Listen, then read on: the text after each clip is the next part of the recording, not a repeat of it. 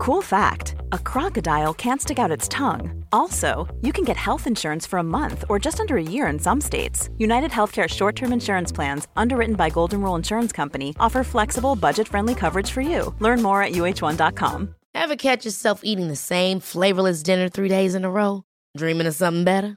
Well, HelloFresh is your guilt free dream come true, baby. It's me, Keke Palmer. Let's wake up those taste buds with hot, juicy pecan crusted chicken or garlic butter shrimp scampi. Mm. Hello Fresh. Stop dreaming of all the delicious possibilities and dig in at HelloFresh.com. Let's get this dinner party started.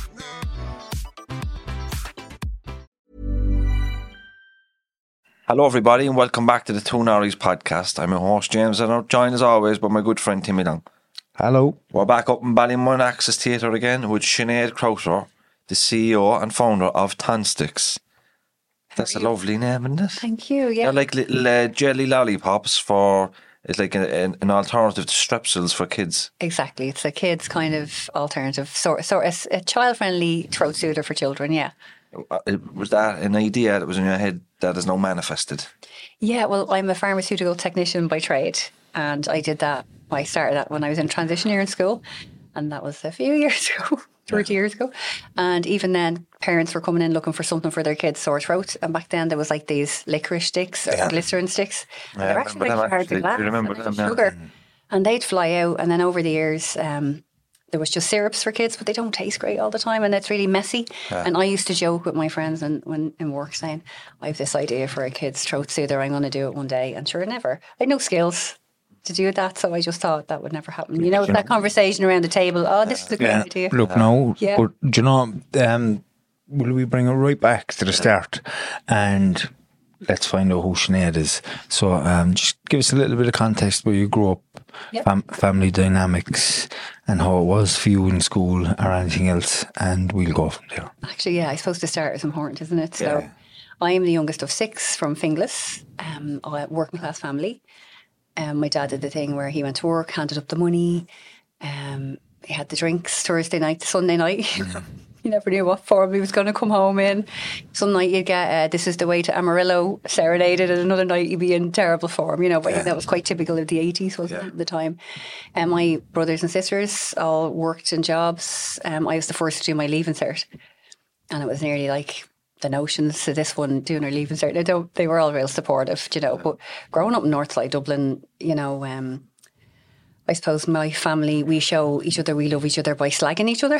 do you know? Yeah, so, So I suppose if someone said something nice, you'd be like, "Are they sick? Like what?" what, what? um, so an insult is, is how we greet each other, I suppose. Um, so there's a big age gap. Like my sister is 18 years older than me. She'll hate me saying that.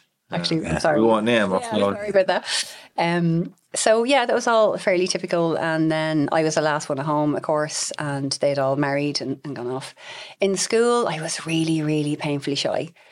Um, I think when you're the youngest sibling, and this isn't anything negative about my family or anything, they're brilliant. Um, when you're the youngest, a lot of times you get, "What do you know? Shut up! You're, you know, you're five. What do you know? You know that type of thing." And so you kind of grow up thinking, "I don't really, I'm not really that important," or no one values my opinion, you know. And and in school, I was just clever, right? But I always played it down because from Finglas, you were a swap or you were a nerd. Um, and I had a tough time in secondary school with that because I was so shy. And I had my two or three little friends who were similar.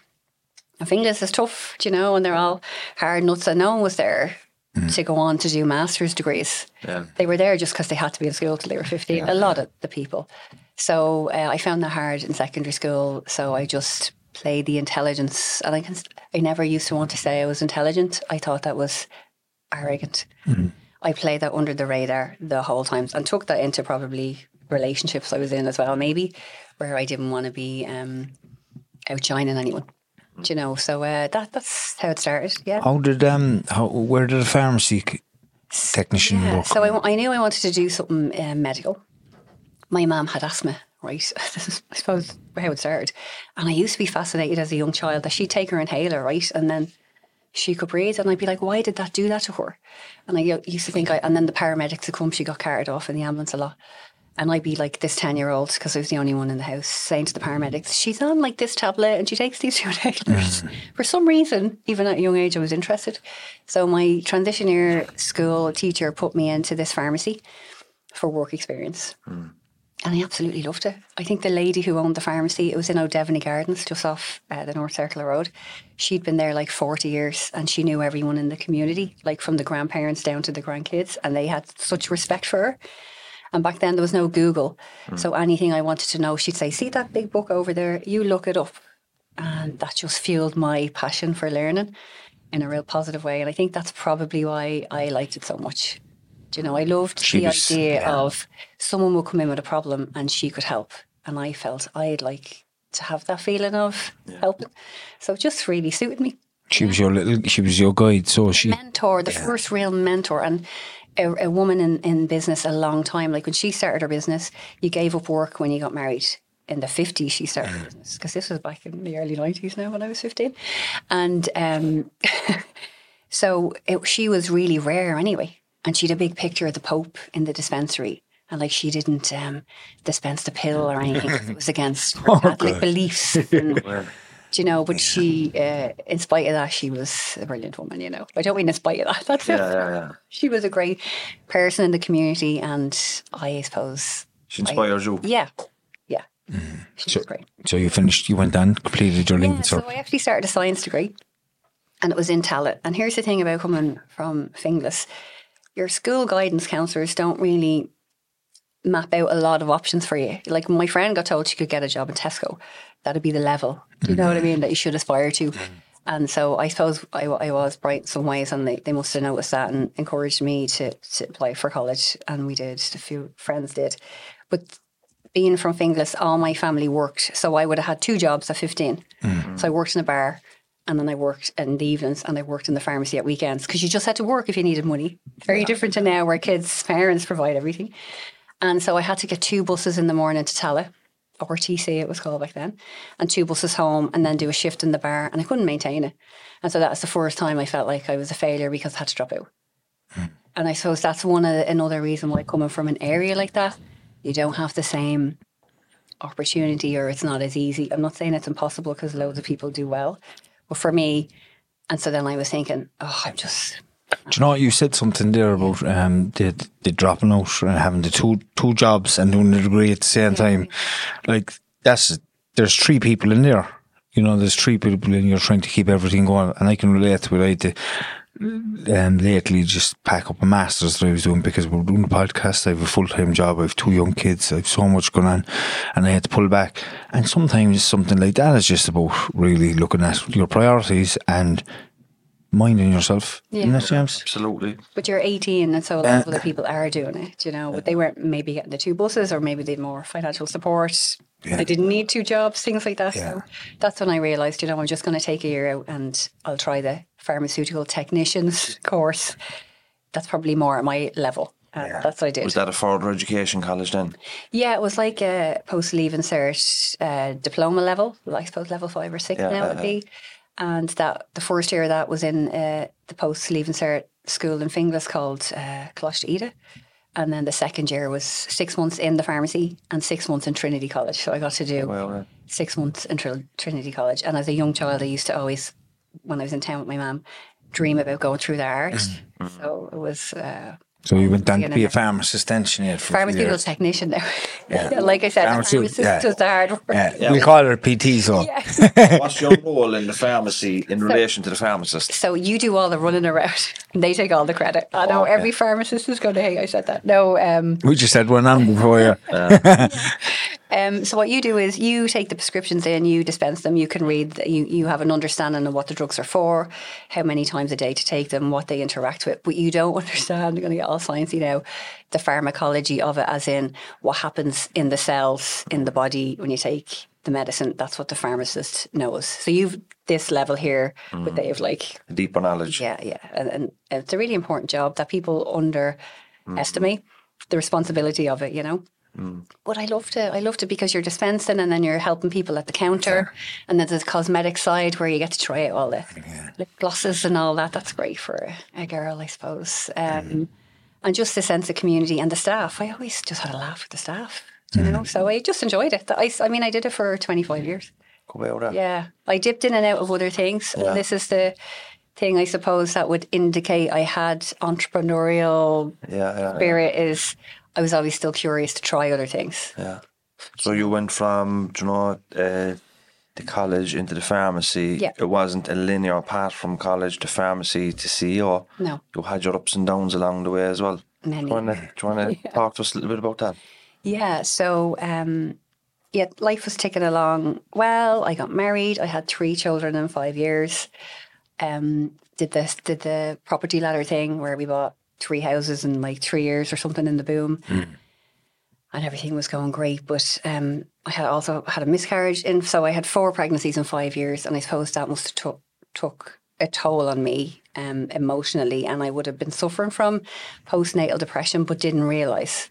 I suppose that impacted my marriage, and my my marriage came to an end. You know, and then I found myself in the position I had these three kids, and I was paying the mortgage, paying the car loan, um, and trying to find a way to get to work, juggle the childcare, while having really bad anxiety and depression.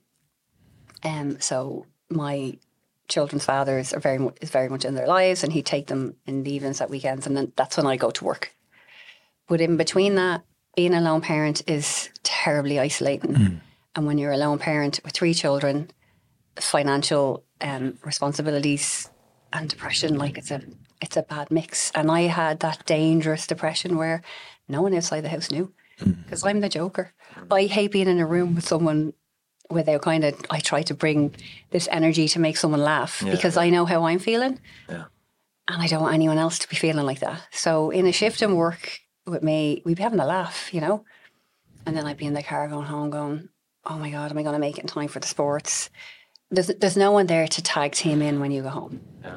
When you close the door, it's you. You have to get the sports, you have to get, and I'm not complaining about that.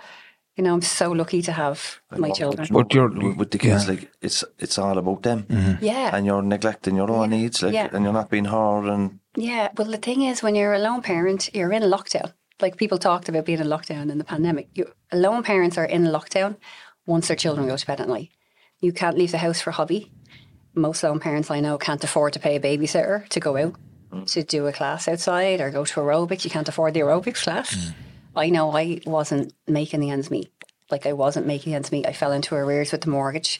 Then you had the bank ringing you twice a week. You're this much in arrears to have to pay off it. You're this much in arrears. At one point, they said, You're going to have to just surrender the keys now. And I thought, Over my dead body, am I surrendering the keys? Because back then, on the street I lived, there was one house that was rented out. And families only lasted a year in it because the neighbours complained about the noise. And I re- this was back in two, 2008 9. And I remember thinking, I have three boys who can be loud and they play football. Imagine mm. renting a house and someone complains and then we're constantly moving around. And all I wanted for them was stability. So no matter what, my goal was keep the house, pay the mortgage. That was my literally my goal every morning. Make sure they're fed and they've you know everything they need for school.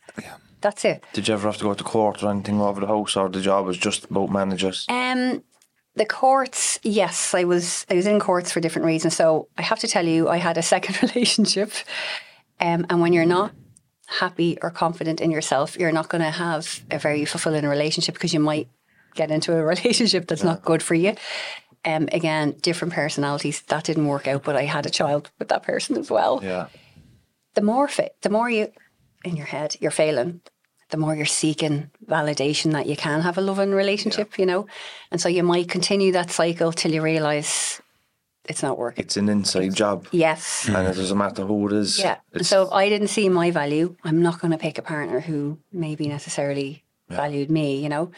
Um other issues but anyway that's that's what that was at. And so i had a fourth child then and my postnatal depression hit hard then because I had chosen to have another baby and I had started the cycle again. So I couldn't forgive myself for that. Mm. The dream baby. Mm. He slept through the night from an early age. Um, but then I had two access plans to manage, another mouth to feed. The other lads were at an age where it was getting easier. Mm. And I just took all of the responsibility on this on my shoulders again. Well, you chose this, and I did ultimately, you know. And then you feel like you don't deserve the right to be helped because you chose it.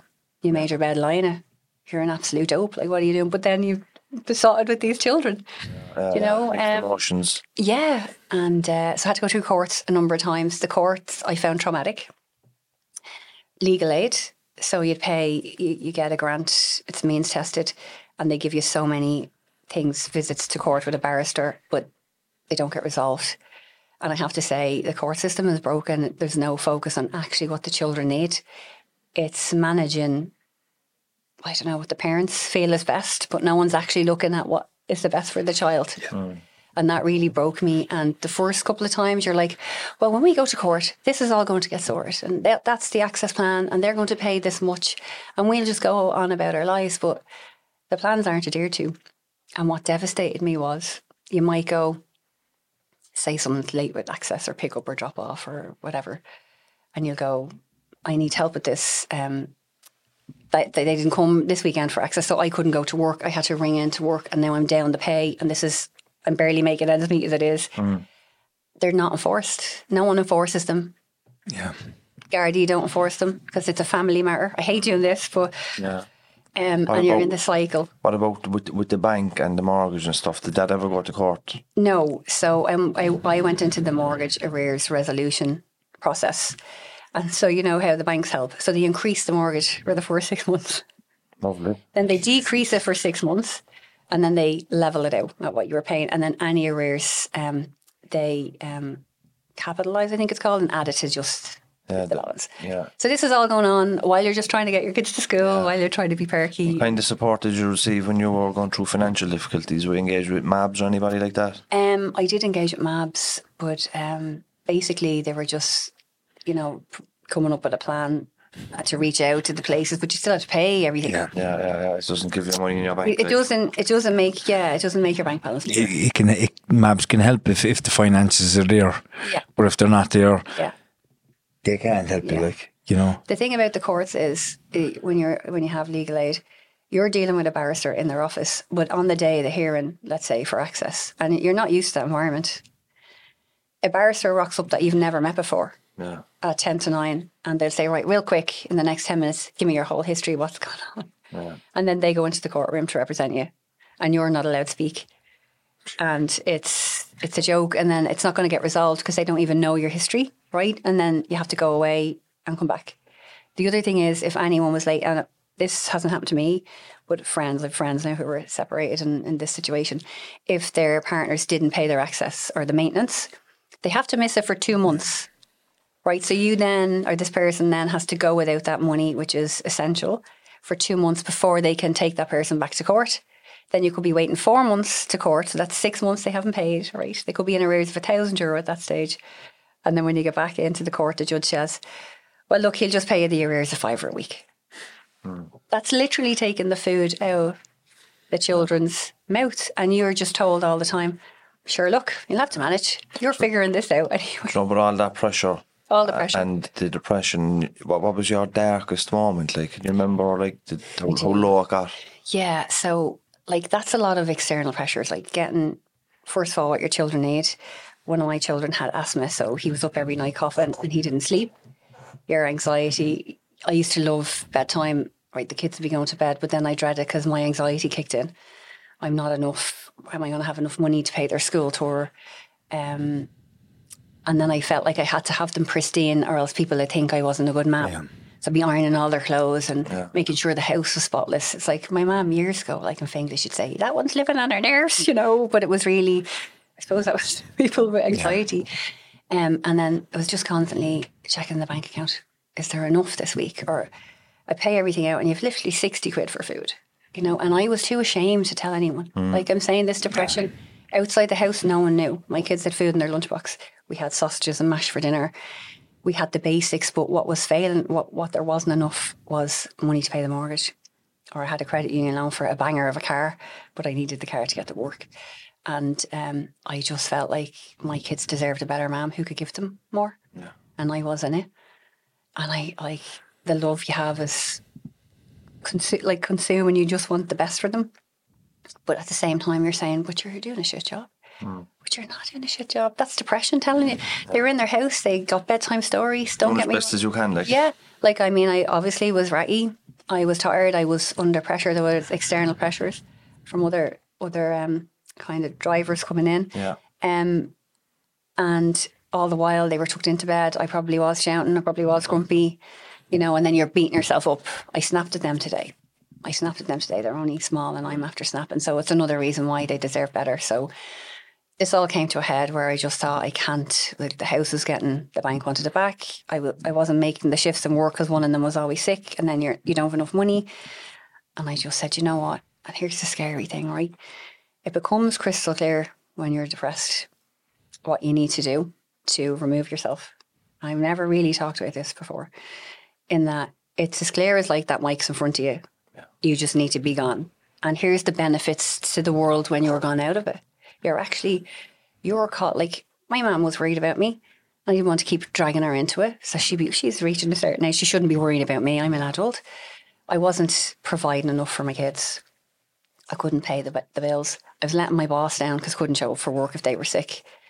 Um, my friends were probably getting bored listening to it, so I stopped talking to them about it. Then you stop going out because you can't afford to go out, so you're even more isolated. People never say, "I actually would love this to be shared." If you have a friend who's a lone parent, they can't make it out. They're either going to say they've no babysitter or whatever. They can't afford it. They can't afford to go out with you for that Yeah. brunch. Come to them, like show up at their house with a load of muffins and some coffees. You know, take that and bar- make them feel part of it. Because I'd be like, of course, dude, oh, I no baby. I'd love to go, and then I'm sitting there going, oh, I, you know, I don't even fit in there anymore. There's no place for me anywhere.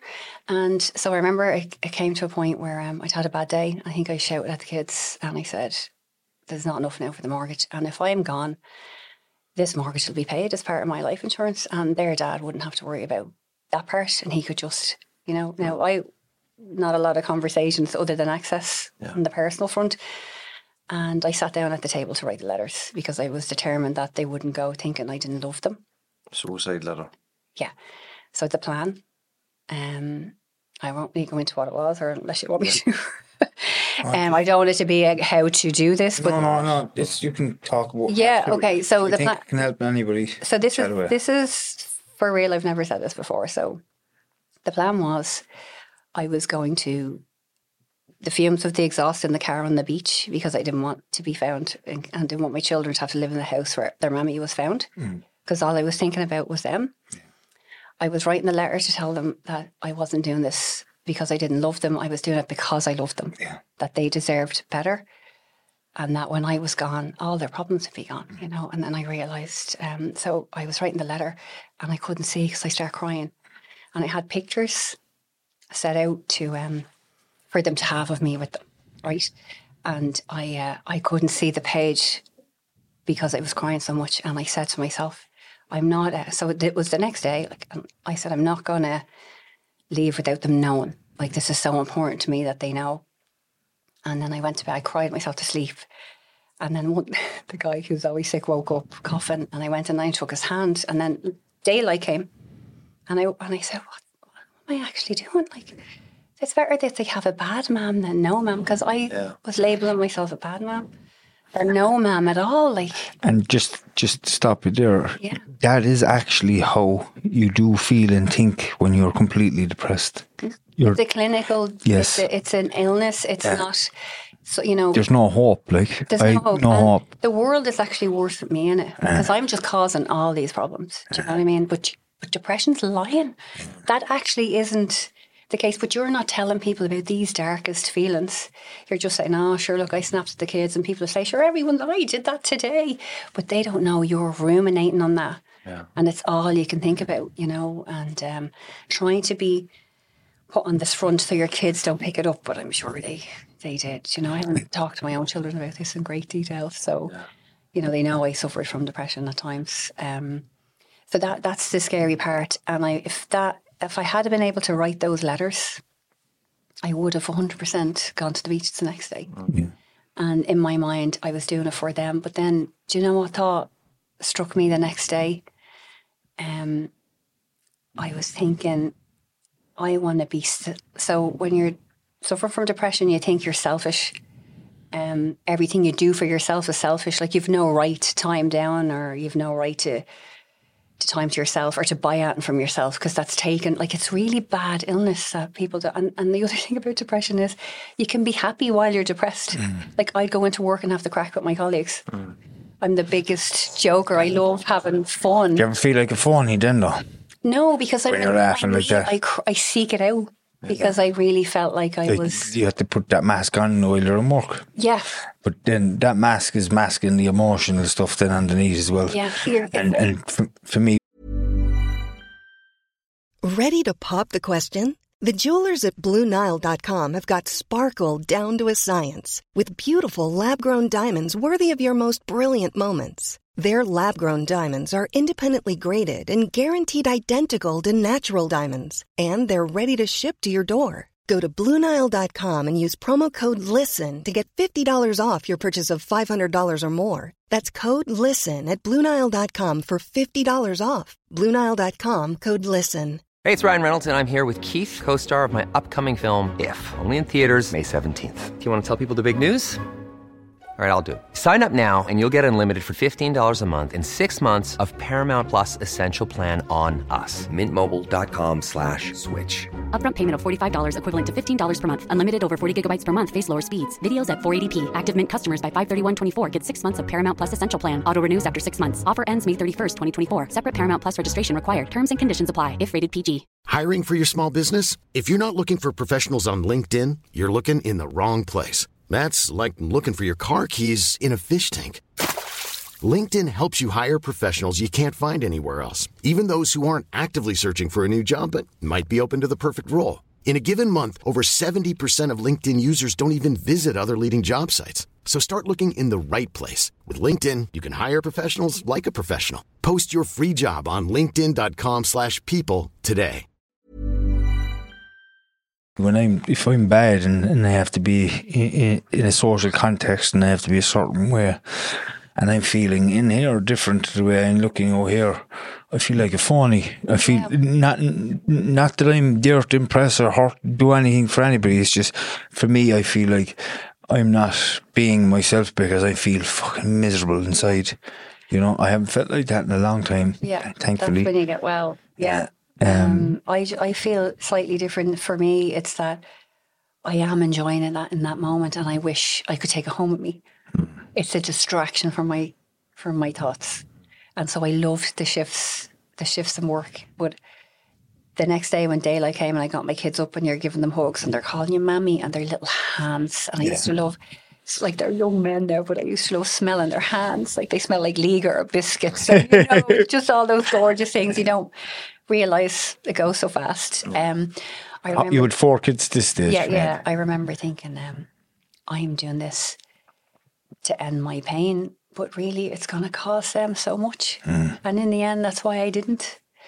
Um, so anyway, things escalated financially. How did you deal with the How did you the aftermath? as well? So I kind of just that thought kept me from doing it. That by you taking this action, Sinead, you're going to end yours, but you're going to impose a whole wealth of pain on them. And it doesn't matter what you write in a letter; they'll never understand that it was because you loved them. They'll think it's because they weren't enough. And I grew up thinking I am not enough, and I didn't want to inflict that on them. So I just thought it's going to continue feeling like I, like life isn't really for me to enjoy. It's just to be their mom now. Yeah. And that's honestly what got me up every day. Um, but I didn't magically feel joy. So it escalated, things escalated financially, and I was missing more and more work. And then my little guy, I was having trouble finding the youngest guy um, babysitters on a Sunday because my shifts and work required me to do Sundays, and it was coming up to Christmas. And the other thing about being separated is the courts will say, you know, the other non resident parent will have to pay half Christmas, half of school costs and that. But the other annoying thing about the system is the parent who's resident has to pay it all up front. So a school costs a thousand euro. And then you have to look for it afterwards. And then look for afterwards with receipts. And they might only pay 10, 15 euro, 25 quid a week till that part is clear. But you have to find it. Yeah. All this, and then it's your kids come home with letters from invites to birthday parties. That's ten or go. There's four of them. School, yeah. So Christmas was coming and the lists were in, and I'd missed a lot of work and I'd had disciplinary hearings about, you know, you're not fulfilling your contract. We might have to let you go. And I was like, then I have no hope. And, you know, despair, anxiety, feeding. And it wasn't like you were at home getting fucking drunk No, or stoned. You were minding four kids and you're 20 hours a week and work because I couldn't afford a mind there full time. And I actually didn't want to leave them full time. Um, so lone parents and fists and all that jazz, and you're the calculator every week. And so I had borrowed 600 euro from a money lender. And I was like, right, that'll be my half of Christmas. Um, and then I just need to get food and whatever. And I went to work on this particular Sunday and I just had a bad feeling. I had a really bad feeling going that day. I don't know what it was. And I just was like, anyway, shake it off. This is anxiety talking. It's not real. Go off and go to work. And I had a great day in work. It was Christmas jumper day. We were having a laugh. And I was like, "Ah, Jesus, you have to push through this anxiety. It was just an idea in your head. It doesn't make it real. Um, and then I got a phone call at four o'clock and there was just screaming in the background. And the babysitter had said, there's an accident, come home, you know. So my little boy, who was two, had pulled the boiling potatoes over himself. And he was so small. And uh, oh, it was it was his leg and foot. And um, when I ran in, he he kind of stopped breathing in my arms and stuff. And I just I was going to go in a taxi, and then I just rang the ambulance, and they they stayed on. Um, it's the shock of a of a, a severe burn. Your body can just shut down. And so I was having an out of body surreal experience where my baby's in my arm. I'm on the phone to the paramedics and they're telling me to sing Peppa Pig or something, me now. Probably going to get emotional. I always It's okay. think I won't.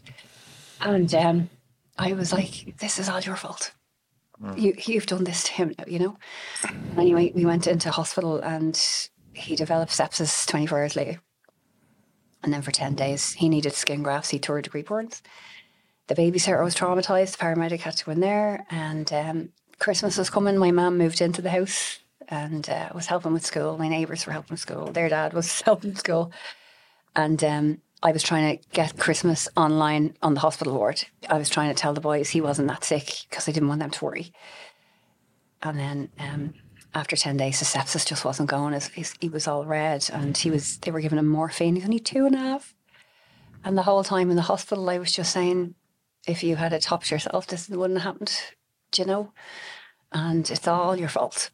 And in the meantime, Mam mode is kicking in for the other three. And I'm ringing them and going, no, he's, he's, he's doing okay. And uh, you can't leave a child when they're in hospital in, on a ward.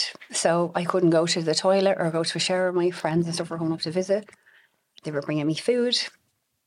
And uh, the night before my 40th birthday, it's, it's so dramatic. Like, um, the doctors came in and said, "Look, there's no more antibiotics like we can give for the sepsis." You know, um, and I, I hadn't been in touch with his dad.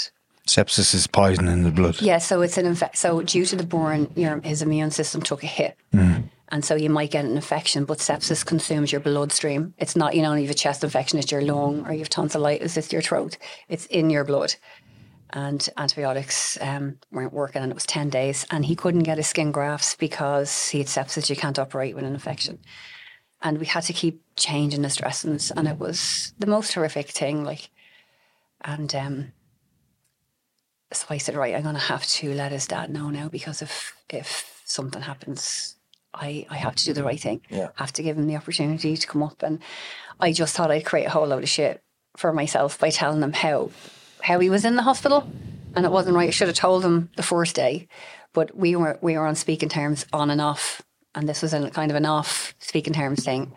So anyway, he came up. He came up immediately, and and John was transferred then to Crumlin. And so, sorry, the next morning I turned 40.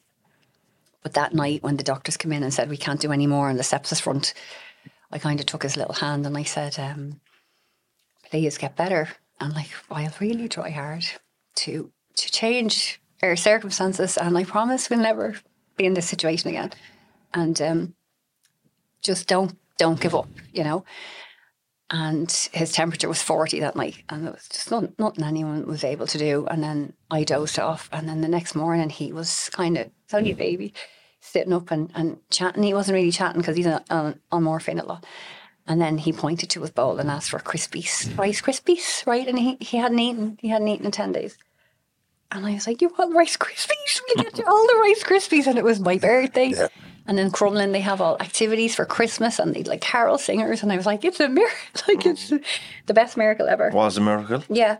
And um, he had a skin grafts and he we made it home for Christmas and I was working in Tesco pharmacy at the time and all my colleagues sent home in the delivery van like crates of food. I'm really gonna get emotional now.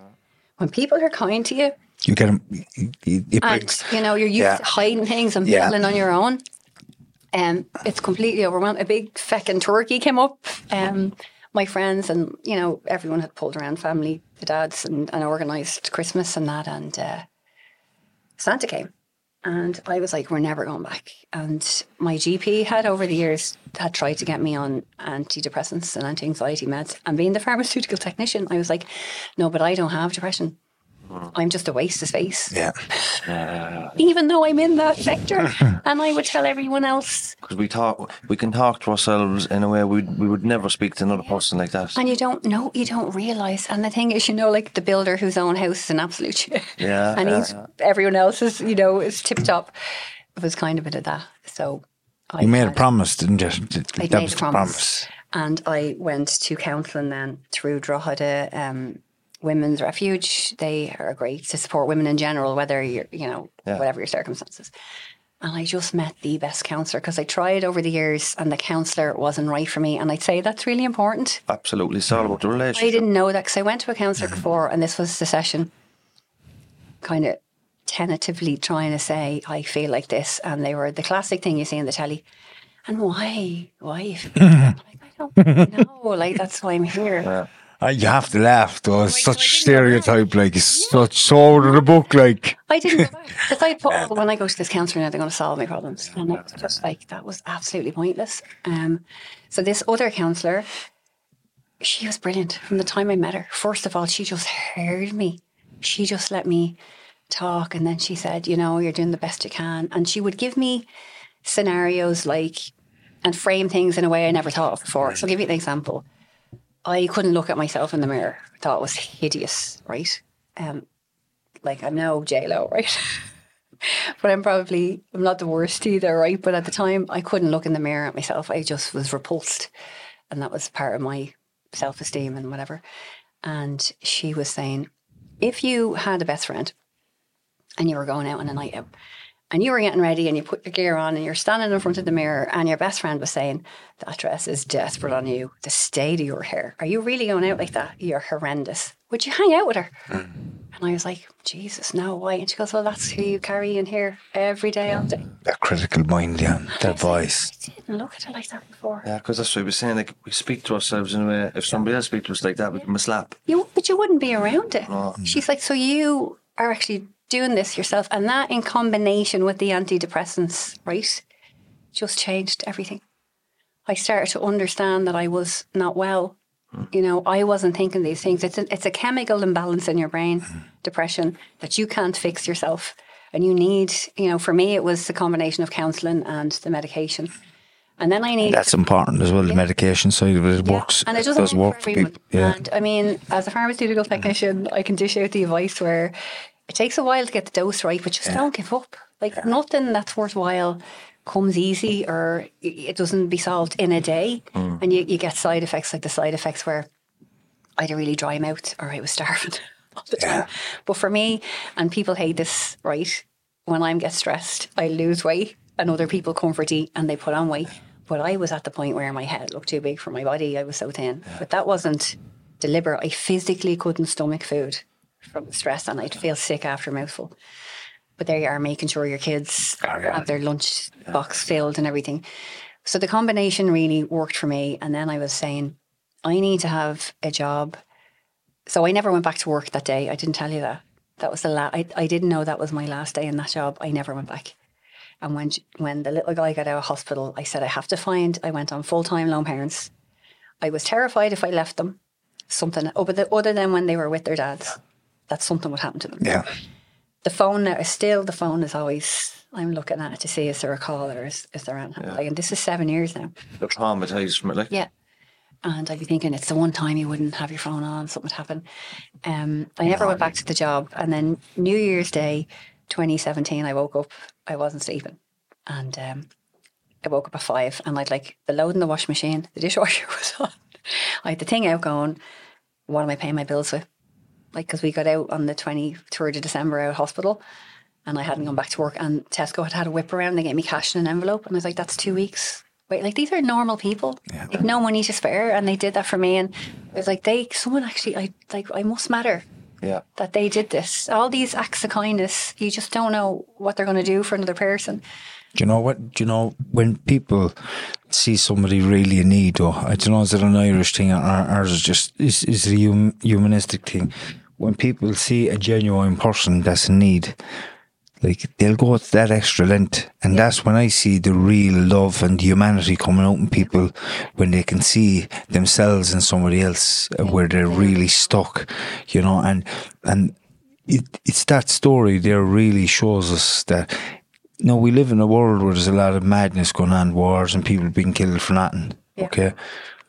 And, but if we focus on that negativity and that bad stuff, we'll start thinking everything is, is bad and everybody is. But when you hear these stories of the kindness of, of, of the staff of of the Tesco, yep. like that changes your perception. And we need to hear more of that stuff, particularly, you know, but we don't hear it. Nope. That's why we need to hear it because that gives people hope yeah. in the in, in humanity and yeah. it allows us to know that do you know what? It's not all for nothing. Yeah.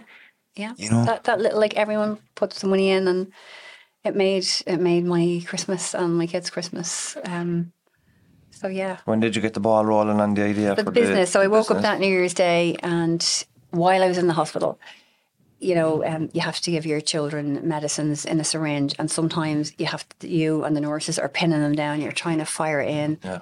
It's very distressing, and I remember thinking, "Jesus, my idea," because it's very unique in that it's it's jelly, so it, it's to soothe the throat. The jelly on the stick and remove the choke hazard. But I was thinking, well, if you could get a lozenge, you could essentially add medicines to it, and you're taking the distress away yeah. from giving this, administering these meds to kids. And I saw it so much on the wards. Like your child is already sick, you're stressed, the nurse is stressed, and you have to.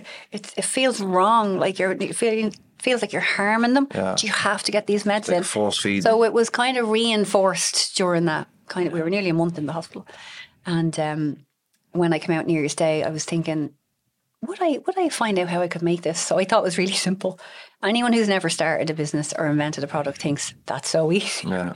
So I sat down there and I Googled how do you make a product from scratch? That was the Google search, remember it clear as day. And a link to this website called Enterprise Ireland came up and I had no clue what that was. And it said, Do you have an idea or a concept you'd like to explore? Fill in this form. So back to being in school and being clever, I have no issue with English. Yeah. I can fill it. I'm lucky like that. And I suppose that's what helped me. I filled in the form. I have an idea, throat soother for a young child for sore throats and coughs, natural, honey, all the benefits. To add zinc and vitamin C for immune support. New, completely knew what it should be. Child friendly. I'm a mother. I'm also a pharmacy technician. I know both sides of the counter for the problem. I'd sell it in a pack of whatever, and I hit send, and I forgot about it. And then the few, the first works. This was New Year's Day. And then the first working day in January, say the following Monday, I got a call from New Frontiers, the program called New Frontiers, and they said, "We saw your application. We think there's something in that. Like you should come in and talk to us." And I was like, "You think that's good? Like mm. you think I came up with something good and useful?" And they're like, "God, it's really interesting. Like I think you're really onto something because we looked at this and there's nothing really in the market." And I'm like, "No, I know there's not, but." And I went in and met them, and they put me on the program. And then I did not know I would like anything to do with business, and I absolutely soaked it up like a sponge. So in my leaving cert, I studied really, really, really hard for science because I love science. Right, I got a D on higher level. I got a B one business studies higher level. Didn't open a book. So there's just obviously something There's a natural flair for it, yeah. Like, that I wouldn't have even. I hated business. I hate the teacher in business studies. I, I just used to take on into the class. Yeah. So it's that's like that thing about school as well, and and having good teachers who care about the subjects we're teaching. So went on the thing, soaked it all up, felt really stupid. I'll tell you why I felt stupid again. The imposter syndrome. Yeah. I was sitting with people who who had corporate backgrounds, and they're like, I identified this need for this app around you know financial management or marketing, and these are all terms I didn't know. And you had to do like introduce yourself, going around the room, and I was like, oh God, don't don't be my turn. Like, don't forget, I still on the on the meds, and I was getting the counsellor, but I wasn't super confident. And I was like, oh, don't come to me because I knew what I, I was going to say. So one guy was working with like the University of California developing an app for brain damaged people to communicate by blinking and it was real high tech, right? And they were like, stand up, what's your idea? And I was like, I'm Sinead. I want to put jelly on a stick. felt so stupid.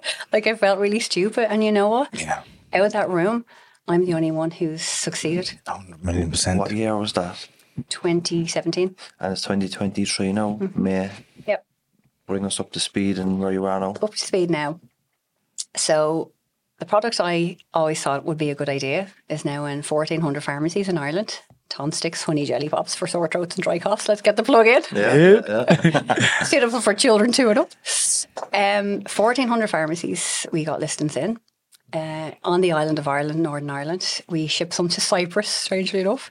And we've just secured, I suppose, a really significant contract with a big retailer in the UK, which I can't really discuss right now. Um, got a business partner in. I, I met her, another ma'am, on New Frontiers, and we kept in touch. And she decided she would join me. I knew I needed uh, a partner to help me. She's engineer, marketing. I was just starting a business, clear idea on where the product. So I knew you should have it in pharmacies because that's where parents go when their child is sick. You know, when your child is sick. But not sick enough to take to the doctor. Yeah. But you know something's brewing and you want that advice. So I knew the product should sit there. I know everything about that pharmacy. I know everything that the mother's feeling. And then Denise was an engineer by trade and um, she'd run a business. So I thought those would be two. Oh, you need to get people, yeah, who, who are better than you in other areas. Yeah. And we And just got on well. We, we laughed together. So that's important for me. And I like being around her. That's important as Yeah. well in business. Is if, if you're not strong on one thing and you know somebody else is, Yeah. it might be a good idea to bring him in. No, it depends on whether you get on or Yeah, you will get get on as well. but like if, if, if, if you think that they'll grow your business, mm. you, you bring him in. You know, there's no ego around that. You have to know what your strength is and what, what you're not so good at. As of well. course, and you have to look at your time as well. Yeah. Have you got time to give a, a full Yeah. full amount of time to give to a new business? Because that'll take all your time. But this is the other thing. When I was on New Frontiers, um, I had no money still because now I'm on full, parents full time, and I just had to keep applying for grants. But every grant, and it takes a long time to get grants through, and you, the forms could be thirty pages, and that's very off-putting. But my motivation was, if I get that grant through, I get to stay home with these a bit longer, and that was my motivation. And don't forget, I was getting well. Month on month, I was getting well, and those thought, those thoughts, literally one day just switched off.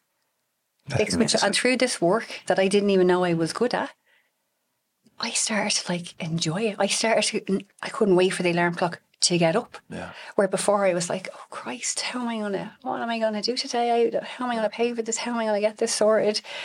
To, oh my God, I can't wait, get them off to school, hit the ground running. I'm gonna talk to this person today. And like, I really want No to life. know in this situation that it's a period of time, but it will pass. Yeah. you know and if you are in that space like for god's sake don't don't take that action. It's, mm. it's irreversible you know and i'm i'm so glad i cried so hard that night i couldn't see because i wouldn't be here with you today. My product wouldn't be in all these stores. Janet, we've we myself and my business partner secured 1.3 million in funding to build a factory to make this product i ha- i was in I, my house was getting repossessed six years ago right and it's just that thing of when that happened to my son, I, I bore the whole brunt of that myself. I couldn't forgive myself. The first thing I had to do with my counselor was forgive myself. It wasn't just me who took me to this place. Events happened, and I did the best I could.